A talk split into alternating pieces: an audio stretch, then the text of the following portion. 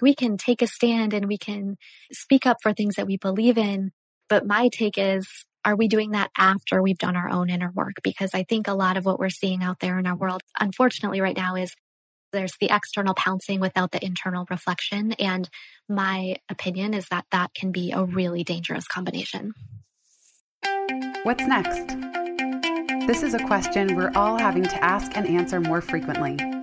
I'm Jenny Blake, your host of the Pivot Podcast and author of Pivot The Only Move That Matters Is Your Next One. For show notes from this episode, visit pivotmethod.com slash podcast. If change is the only constant, then let's get better at it. Here we go.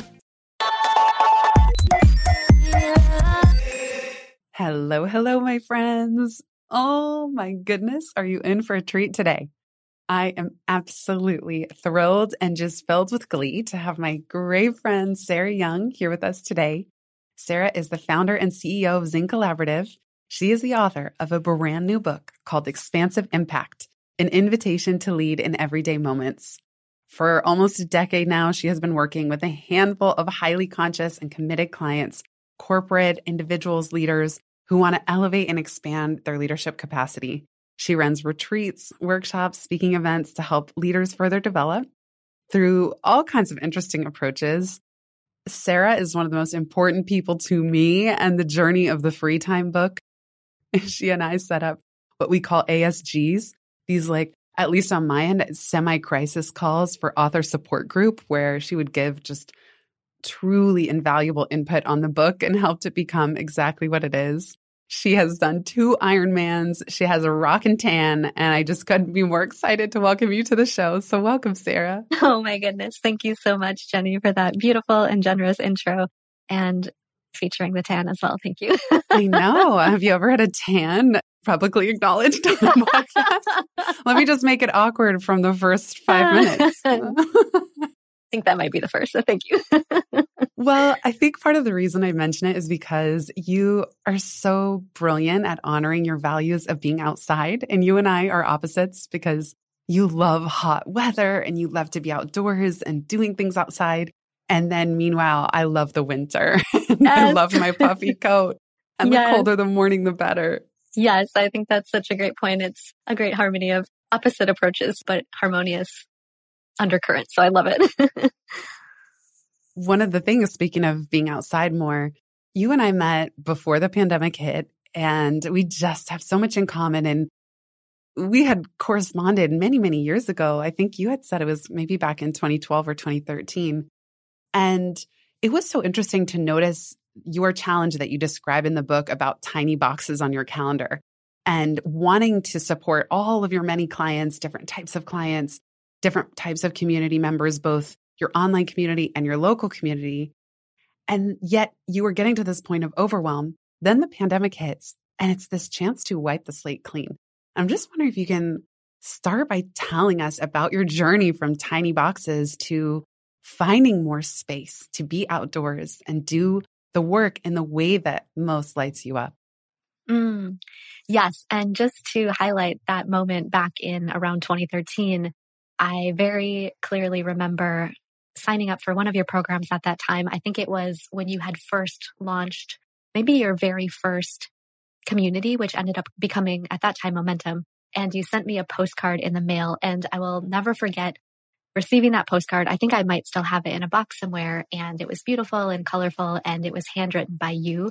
And I think that just really speaks to you and your approach and, you know, how thoughtful you are with everything that you do. And I just knew in that moment that I wanted to have more of your work in my life and followed your work for many years. So just a little acknowledgement to you and the way that you work because that postcard that I received in the mail really was sort of the first spark of this is someone who I want to learn from. And at that time in my industry, I didn't see a lot of models of a different way of doing coaching and leadership development until I found your work. So I just want to recognize oh, that little moment for you first. means so much to me. Oh my goodness.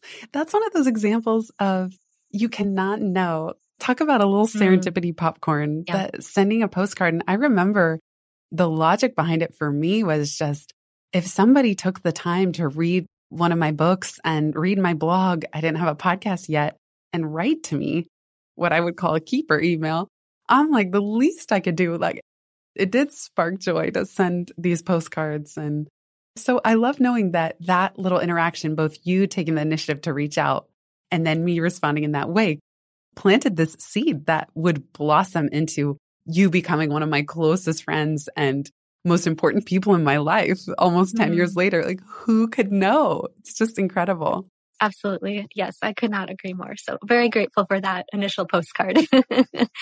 and thinking about the tiny boxes on the calendar, you know, I know you and I both sort of grew up in the corporate world. And for me, working in that space, it was very common to have the entire day booked with meetings from, you know, 7.30 in the morning until five or after in the evening it was very, very common to be not only double booked, but oftentimes triple booked. And then, you know, I would just sort of look at my calendar and try to figure out, well, out of these three options, all of which are overlapping, which feels the most important, you know, where should I spend my time? So for me, that was sort of the way I grew up in the professional world, just thinking that that was normal and that was the way of working. And productivity equals boxes on the calendar. And if there is not a box on the calendar, that means that I'm not being productive and that I'm not, you know, maximizing the impact that I could have. So I transitioned out of the corporate world in 2013 and one of my values is freedom and impact. And so, you know, I started my business and I was really excited about this idea of creating impact, but also creating more freedom. And suddenly I was in charge of my time and in charge of my calendar. But what I started to realize was that very quickly I had just recreated the very thing that I had left. So every day many, many, many boxes on the calendar. and I had filled my schedule uh, of completely my own doing. And for me, my moment of realization came a few years into my business where one of my closest friends who I've known my entire life, we've known each other since kindergarten, she asked me if I could have a cup of coffee with her. And I remember I looked on my calendar and the first opening that I had for a cup of coffee with her was, it was either six or eight weeks out. I can't remember which, but it was very, very far into the future. And we lived in the same city. This was an hour long coffee meeting and I couldn't find any space for her. And I realized that my calendar, I had filled it up with all of these requests for coffee with people I had never met before and these various networking things and all things that are very joyful, but they had overtaken my calendar to the point that I didn't even have time to have coffee with one of my closest friends. So that was one of my moments of realization and then I started working for many years on trying to unravel that. But for me, it still continues to be one of my greatest areas of work and attention. And then when 2020 hit and a lot of, like many people, a lot of the things on my calendar went away, that was a really good opportunity to try to start anew and then try to consciously rebuild in a way that honors that space. And like you mentioned, you know, time in nature and time to do the things that help me to show up, you know, at my best for my clients it's interesting noticing it's like first we become aware, okay, there's this problem. And I totally connect to what you said when I was in corporate. I would just call it the wall yes. because I would look at my calendar and it was a wall. Mm-hmm. Day to night, every day of the week. The only days off were weekends, which is when I would do email work catch up.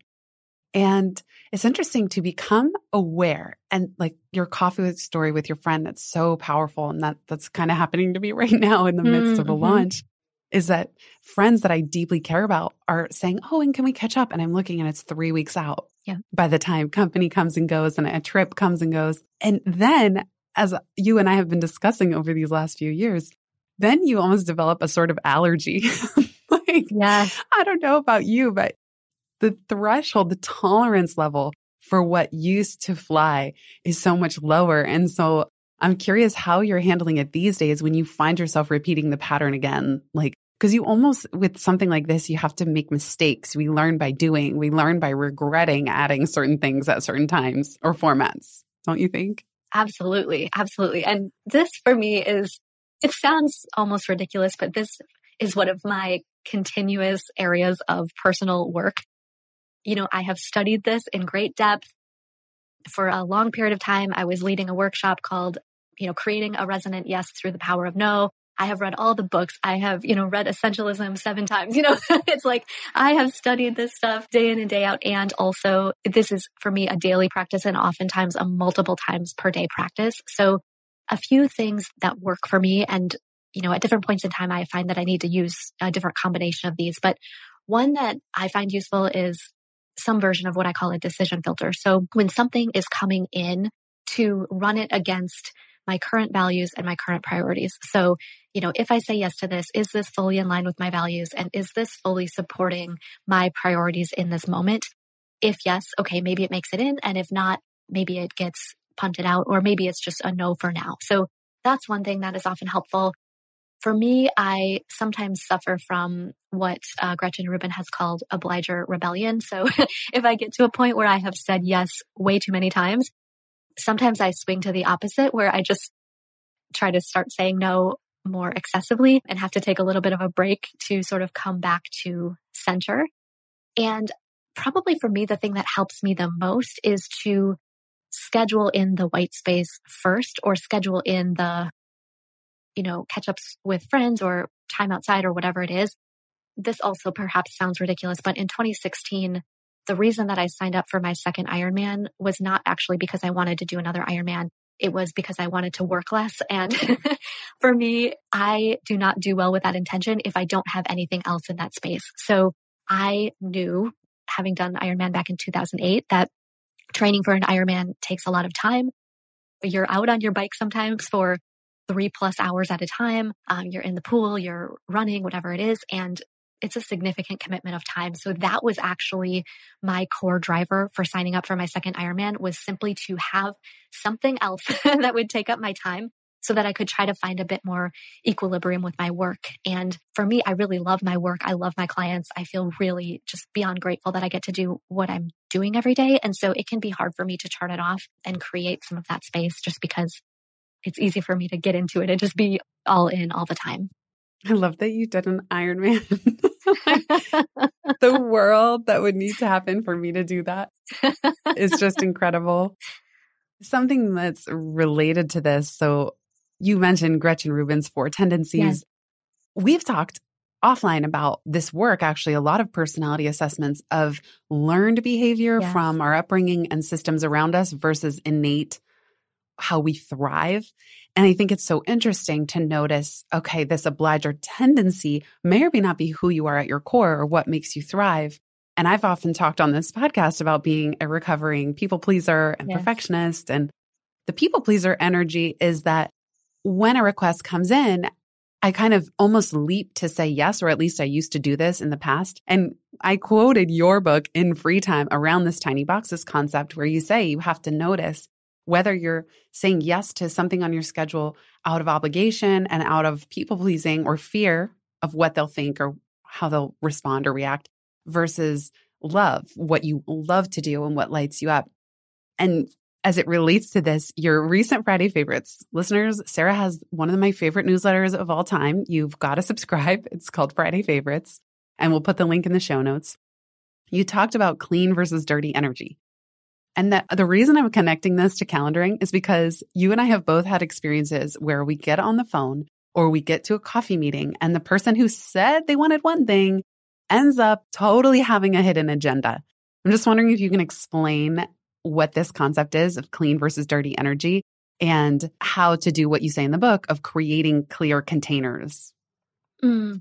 Thank you for that question. And thank you for our ongoing exploration of that topic of clean versus dirty energy as well. So yes, I think you're absolutely right. And the first part of the question around the response, I think is so important. And I find this with a lot of my clients, particularly women. And I totally relate to this as well, where something comes in and it is almost a physical default response that we respond with yes. It's almost as if our fingers take over. it's subconscious. We don't mean to do it, but we take our fingers to the keyboard and we type yes. And I see it all the time with women who are running their own businesses. I see it very commonly with women who are in leadership roles in the corporate world where people ask us to do something and almost without knowing and without realizing, we say yes. And we do that over and over and over again until we realize, oh my gosh, what did I just do? And there's a blessing and a curse to this, as there is with most things, where a lot of the women who are being asked to do all of these things, they're doing amazing work. They're making an incredible contribution. And so people want them to do more things. And there's a gift in that. And there's nothing wrong with that. And we can honor the part of that that is great. And it's like, if we do that over and over and over again, we lose time and energy for our own priorities and for the things that matter to us. And as you and I were talking about, you know, time for simple things like having a cup of coffee with our friends. So I think the first part of what you said is, you know, how can we pause and check in with ourselves to notice the place from which we are responding. So like you said, is it coming from a place of obligation? Is it coming from almost a place of compulsion or even addiction to productivity? Or is it coming from that place of fear? And like you mentioned, and like I wrote about in the book, at the beginning when I was running my business, I was absolutely responding from fear where I was trying to get to this arbitrary revenue amount that I had in my head for no good reason, really. But I was trying to get to this place. And in my head, I was having enough impact and I was doing something meaningful if I was getting to that place of revenue. So that was underneath some of the things that I said yes to that in hindsight probably weren't the most aligned, but they were coming from that place of, you know, trying to make sure that I was doing enough or creating enough impact or whatever it is. So I think part one of what you mentioned is how can we insert that little pause to check in with ourselves to see what is the place from which I am responding? And then to your second point about clean or dirty energy, this is the thing that keeps coming up for me over and over again that we can put all of these complicated rules in place for ourselves and we can have you know, frameworks and we can have all of these things. But what I find for myself anyway is that beneath all of that, there is a clear theme around clean versus dirty energy. So if we are responding from a place of love or we are responding to something in a way that, you know, aligns with our values, inevitably that is going to have clean, clear energy. And if we're responding from a place of fear or obligation or scarcity or thinking the other person's going to be mad at us or whatever it is, that already has a little bit of that dirty energy. And that's going to come through in our actions, in our impact, maybe even in, you know, festering resentment down the line if we do that too often. So that clean versus dirty energy for ourselves, I think can be, you know, a really helpful guideline. And then you mentioned clear containers for meetings and hidden agendas. So something that I learned about myself when I was doing my reflection for last year, so for 2021, was that every opportunity that I would go back and do differently if I could had some tie to unclear expectations up front. So all of my lessons learned from 2021 in some way tied to not getting enough clarity on the front end before I said yes to something. So I think if we're the receiver of a request, we can ask for that clarity up front. You know, are you looking to just have coffee? Are you looking for some advice? Are you looking for a coaching session? Are you looking for input on your new business plan? What is it? We can ask those questions to gain that clarity.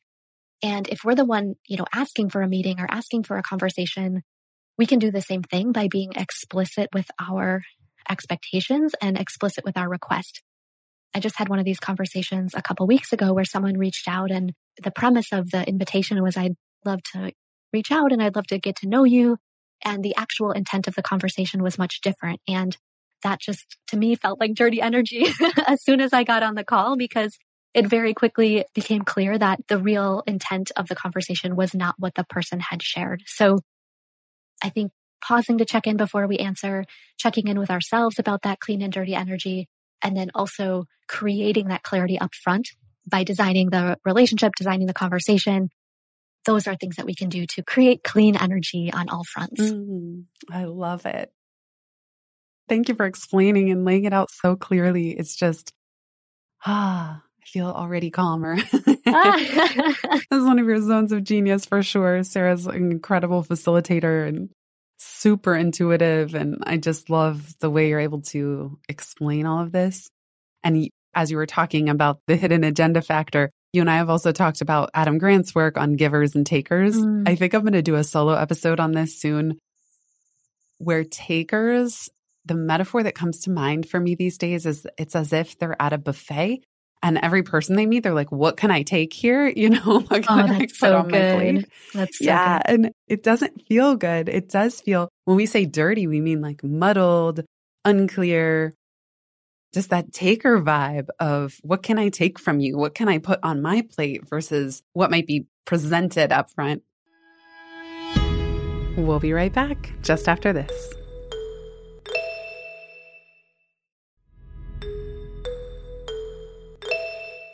I want to shift gears and talk about this gorgeous book. So, listeners, you can't see it, but Sarah has a really beautiful visual sensibility. There is a hot pink. They call it the end sheets. When you first open the book, there's this gorgeous, expansive, oh, like breathable cover, spot color in the middle. Because Sarah and I were kind of geeking out on book design. We worked on our two books at the exact same time. And one of the things that Sarah used to joke about were the 999 problems in her Google Drive. Because as a coach and facilitator and leader, and not just the work she did in corporate, but in nearly a decade of her own business, Sarah, you had often talked about how you had accumulated so much content that you had created, so many ideas, so many worksheets, so many things you would create on the fly for clients, both individual clients and corporate clients, and that you had this overwhelming Google Drive filled to the brim, like a overstuffed pantry of your brilliant ideas. And yet they were all kind of stuck in there. And I have watched you over the last year and a half harness that into this gorgeous book. But I would love for you to tell us the journey of this. Like, I don't know, take us to a moment of overwhelm when you wanted to organize and you couldn't. And like, how did it end up here where I'm actually holding your beautiful book in my hands? Oh, well, thank you so much for your words about the book. And Thank you for being on the book journey with me. You know, we often call our books book siblings, different yes. topics and slightly different audiences, but siblings on the path. And that has just been so joyful to be on that journey with you. So first of all, thank you. Thank you for those words and for the beautiful reflection. So the idea of 999 tragedies, the title was born out of a conversation with a girlfriend who a few years ago was, I was talking with her about this and she said something about your 99 tragedies. And I said, no, they're way more than 99. It's 999. so the Google Drive was just overflowing, like you said, like a stuffed pantry with, I love that metaphor, by the way, with all of these pieces of content. And for me, it really started, you know, back in 2013, 2014, when I started leading my first corporate programs and I would develop these programs and I would develop this content for different groups of people. And the way that I work, I tend to work in a pretty high touch way where I go in and I try to figure out what the organization needs and really try to customize the experience based on what is going to serve them best. And so, you know, I have had this for some of my early corporate clients and I had all these different frameworks and pieces of content that I had created for coaching circles over the years and for my clients and different organizations and speaking events and nonprofits and for profits and all of these different things. And basically I would create them and I would deliver the event or the program or the experience and then all of these documents would just go into my Google Drive and kind of die a slow death in the virtual world. and so I started noticing this pattern. Like you talked about before, I was very aware of it, but I am not very good at systems and I'm not very good at organizing things in a linear way.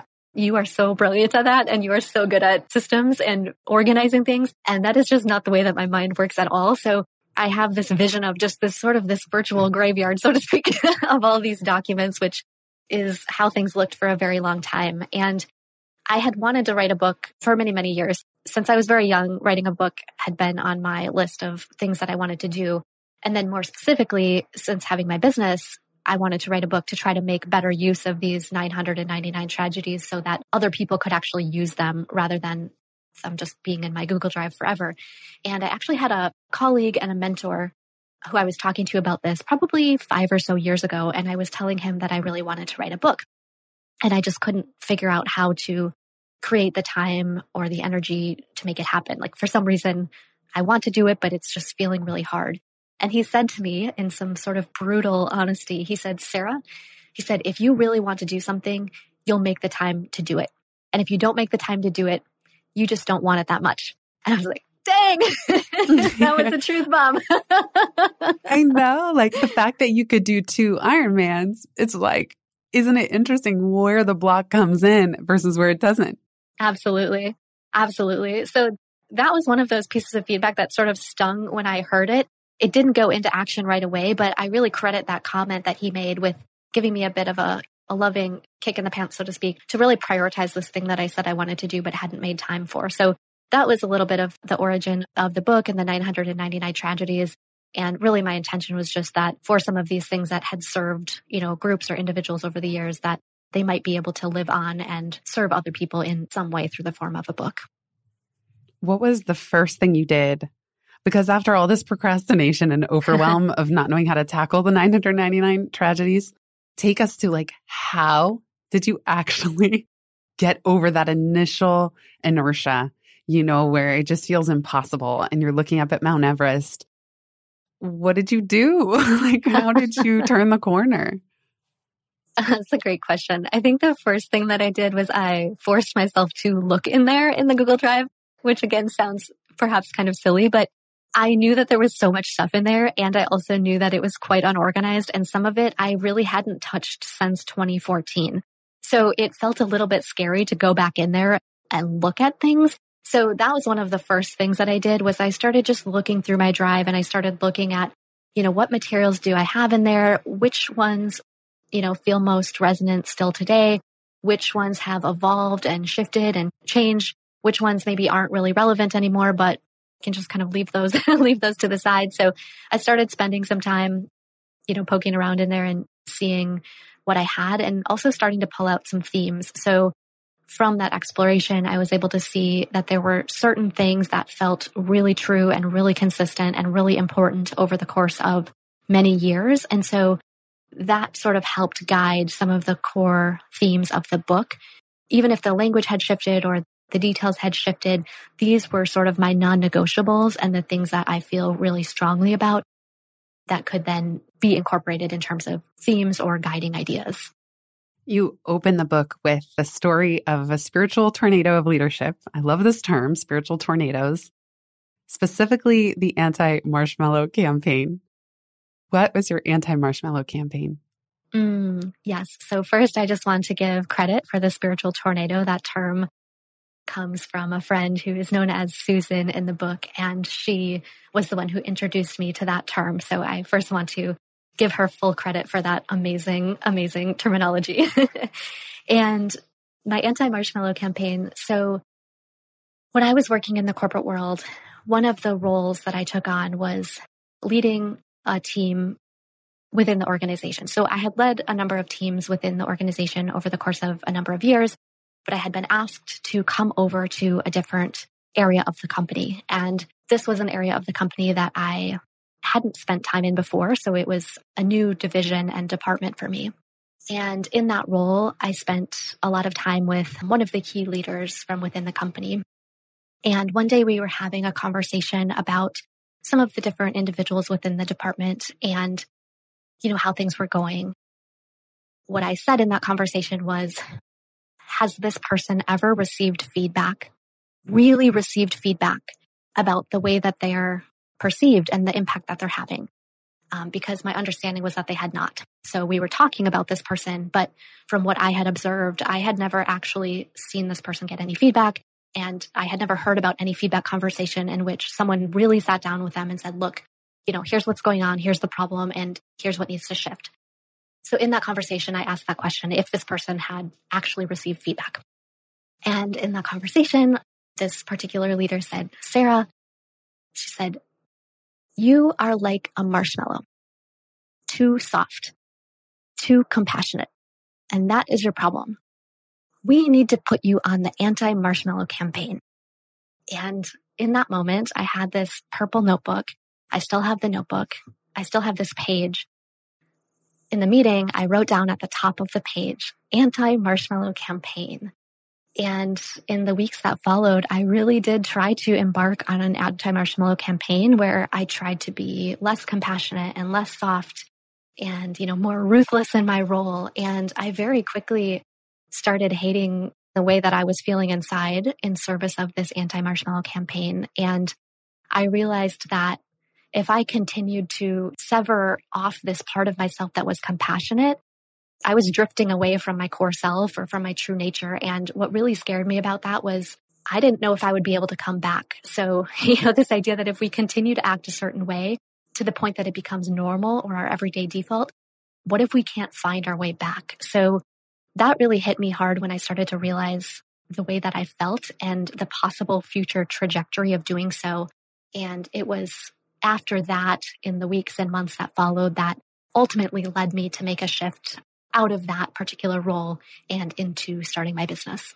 And now it's that sensitivity. It's such a gift. It's like, that's what makes you you. And you're such a breath of fresh air. Your newsletter, your book, just talking to you, you're one of the most compassionate people I've ever met. Like I'd say compassionate and thoughtful and just genuinely interested in others and caring for the people around you.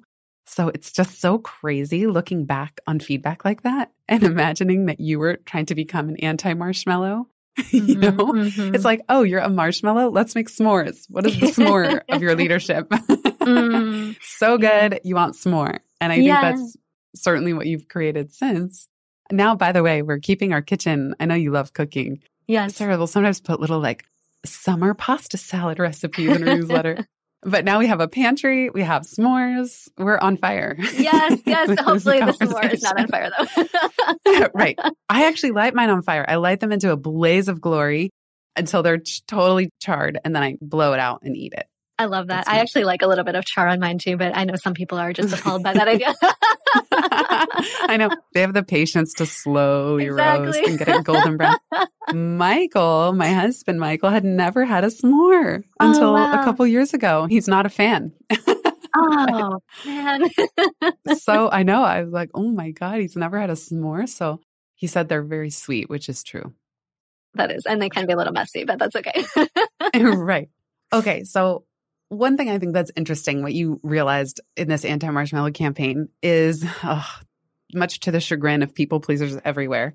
As you say in the book, accepting this uncomfortable and sometimes painful truth no matter what I do and no matter how hard I try, someone will likely be upset with my choices and actions. Oh, it just hits you right in the gut, you know? Mm-hmm. like speaking as someone that Oh, I hate upsetting people. I hate it. Early in my relationships, if I got in a fight with my partner, I A, thought it was over immediately, and B, just could barely even function at entering into conflict. And the thought now, when things are as divisive as ever, it's so scary to even write a book or do whatever and just imagine upsetting people and knowing that almost no matter what, you will upset someone or some group of people. You give the example of Gwyneth Paltrow. You say if GP would have based her decisions on the loudest voices of her outside critics, she would have shut down her business years ago. And instead, she's built this incredible empire and says, like, we go first, so you don't have to. I just love that you brought her into the book. Oh, how do you reconcile? How do you grapple with this of this painful truth that there are some people that either won't accept your leadership style or won't accept you or will attend a workshop and just want to criticize and tear down. Like, how are you navigating this during the times we're in where it feels like everything is so heightened? Mm, yes. Well, thank you. Thank you for that. Thank you for the question. I think this is so challenging and my observation is that for people who are perhaps more sensitive in nature, this never necessarily goes away, but it's something that we can continue to, you know, work with and find ways to deal with. So I think for me, one of the first things that comes to mind is acting in integrity and trying in the everyday moments to act in the path of highest integrity. So this is never going to be perfect per se, but for me, a continuous check in that I come back to is, you know, am I doing the best I can in this moment? And do I feel good about my actions? Do I feel like I'm acting from a place of integrity?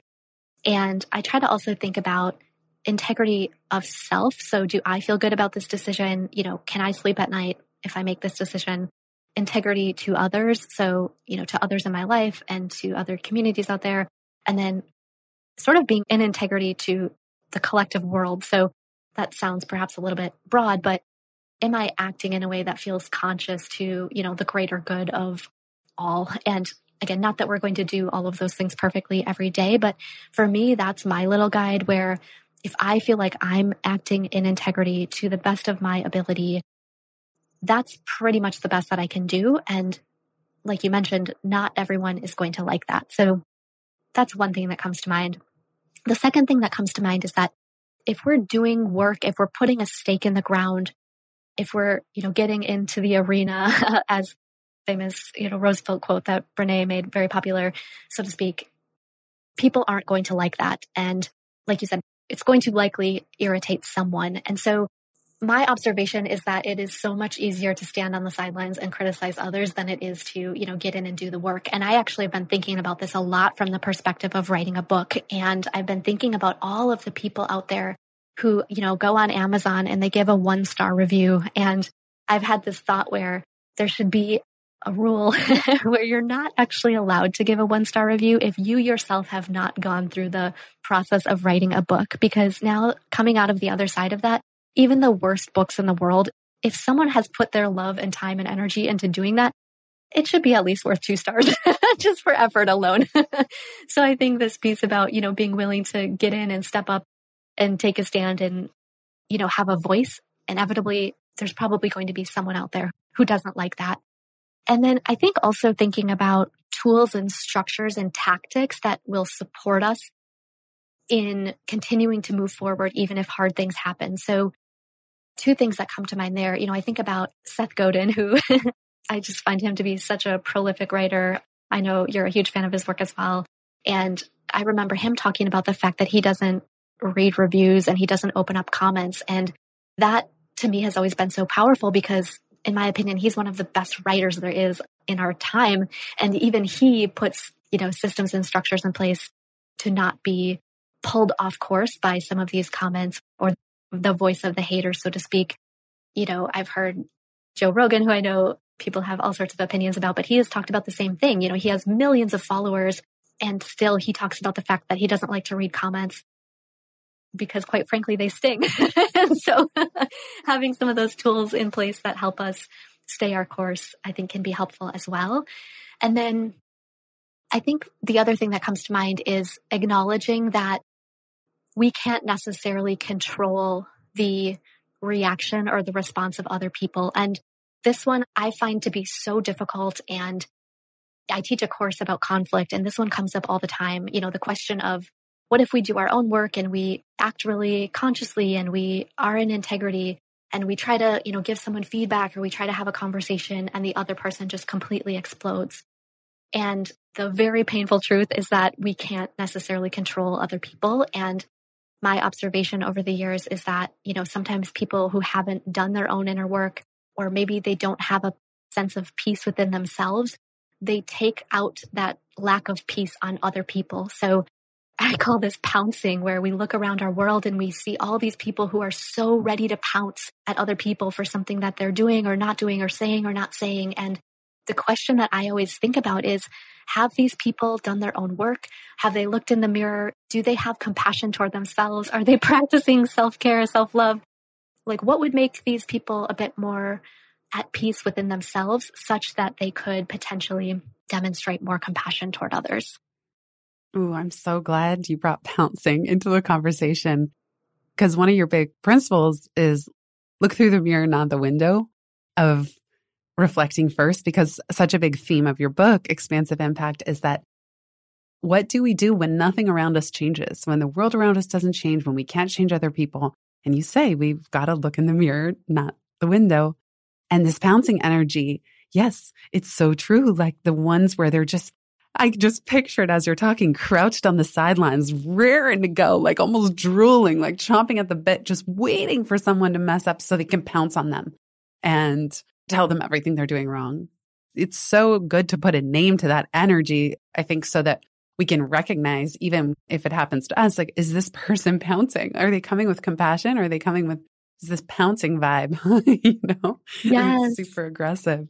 Yes, absolutely. And it's like we can take a stand and we can speak up for things that we believe in. But my take is, are we doing that after we've done our own inner work? Because I think a lot of what we're seeing out there in our world, unfortunately, right now is there's the external pouncing without the internal reflection. And my opinion is that that can be a really dangerous combination.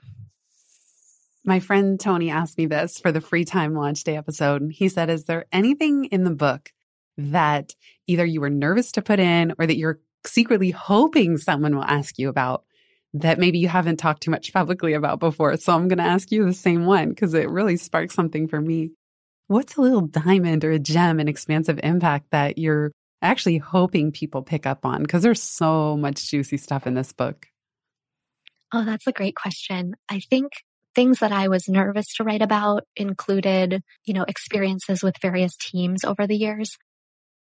Overall, I loved my time in the corporate world and I worked with a lot of really phenomenal people and I really learned a lot from that chapter. And so writing about some of those experiences and things that I messed up and things that I wish I would have done differently, that felt like a very vulnerable process for me. There was one story in the book that I had never actually even talked about prior to writing about it. And it was related to an email that I sent. Long story short, in one of the teams that I worked on, there was sort of this unexpressed value of snark and snarkiness. And there was a belief among some members of the team that if you were smart, you were also snarky. And if you were kind, that meant that you weren't very smart.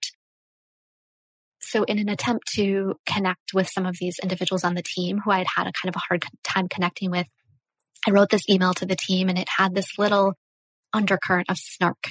And that is just not at all my style. It is not my belief. it is not my leadership approach. I don't think it belongs. It was not authentic to me at all. And basically I sent out the email and it ended up getting forwarded and landing in the inbox of one of the leaders within the company. And I was so horrified. A, that I had written the email, B, that it went out to the team and C, that it landed in the inbox of one of the leaders that I really could not talk about that for years and years. So something that I was nervous to put in the book was that story. And for me, it was a really powerful example of what happens when we become disconnected from our values and related to what we were just talking about. When we attempt to please others over being in integrity to ourselves. So that was probably one of the things that I was most nervous to write about.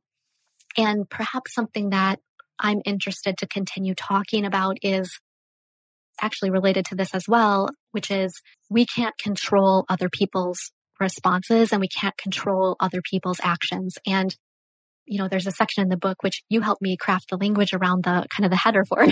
so thank you for that, which was something along the lines of it's in the section about conflict and having hard conversations, something along the lines of what if none of these tools work? And I don't think that that's talked about enough in courses on conflict, on courses on feedback, on courses on communication, which is we can do every single thing right. We can use every tool in the book. We can read every book about communication and conflict and nonviolent communication and radical candor, whatever other modality we want to throw on top of it. And that doesn't mean that the other person has done their work to be able to engage in conversation in a skillful way. And my observation is that when we get ourselves in that situation and when we experience that rupture from the other person, that can be so painful and that can be so jarring. And it's not necessarily something that we can control. So that's one that I find interesting and one that we don't necessarily need a toolkit for as much as we need some healing and the ability to release some of the behaviors of that other person if we do find ourselves in one of those moments of explosion with someone who maybe hasn't done as much inner work or has more of a, you know, a fragile core self that we happen to accidentally step upon. Right. Ooh, explosion is such a good word for that. And I agree. It's not talked about nearly enough of recognizing when you're dealing with a rational person who has a willingness ultimately to reach harmony yes. versus someone with psychological issues that explodes with no capacity, ability, or desire to reconcile. Mm-hmm. And it's hard being an empathic person and for both of us is deeply seeking harmony to get in those situations. And then I've had them too in my past where you realize, oh, we're not on the same page here at all. Mm-hmm. You know, there is no harmony unless I act as they want and do exactly as they want. And so, yeah, I agree. I'm glad you brought that up. As we wrap up this conversation, you know, I could talk to you all day, every day, because I often do. We often trade polos. What one action or next step would you like to leave listeners with?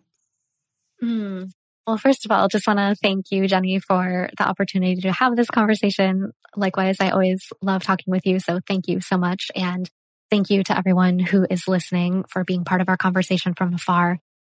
If folks who are listening are interested in some of the stories and some of the ideas that we talked about, I would love to invite people to check out the book. They can do that at zencollaborative.com slash book. There's a lot more info on the book and uh, some free resources and things like that. And I guess in terms of a concrete action that listeners could take just right away, I think it ties back to that pause. So you and I talked about pausing before we respond to an email or pausing before we respond to a request.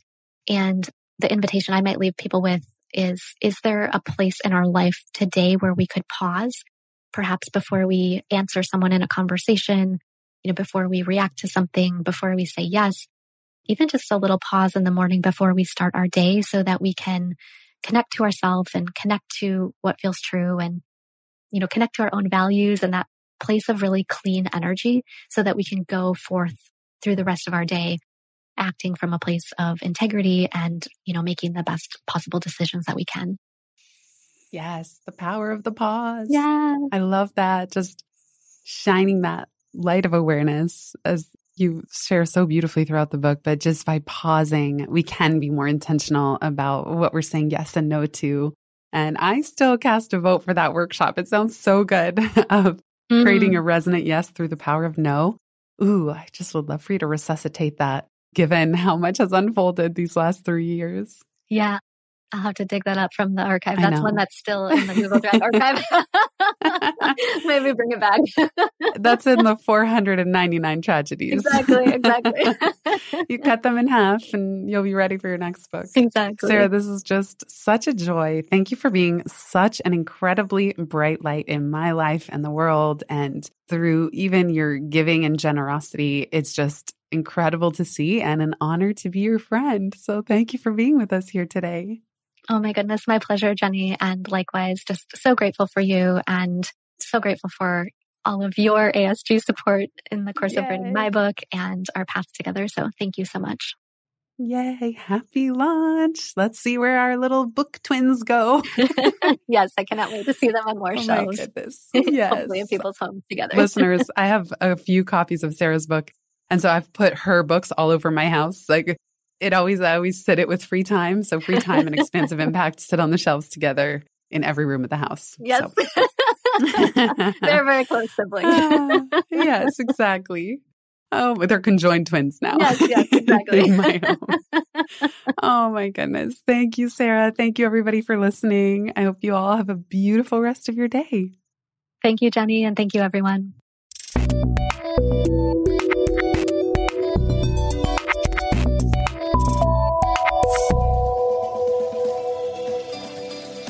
Thanks so much for listening to this episode of the Pivot Podcast. Make sure you don't miss an episode or my insider tips and templates by signing up for Pivot List, a curated twice monthly newsletter where I share the inside scoop on what I'm reading, watching, listening to, and the latest tools I'm geeking out on.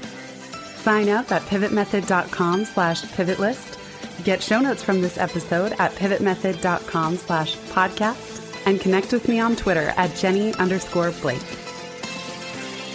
Remember, build first, then your courage will follow. Hasn't it always?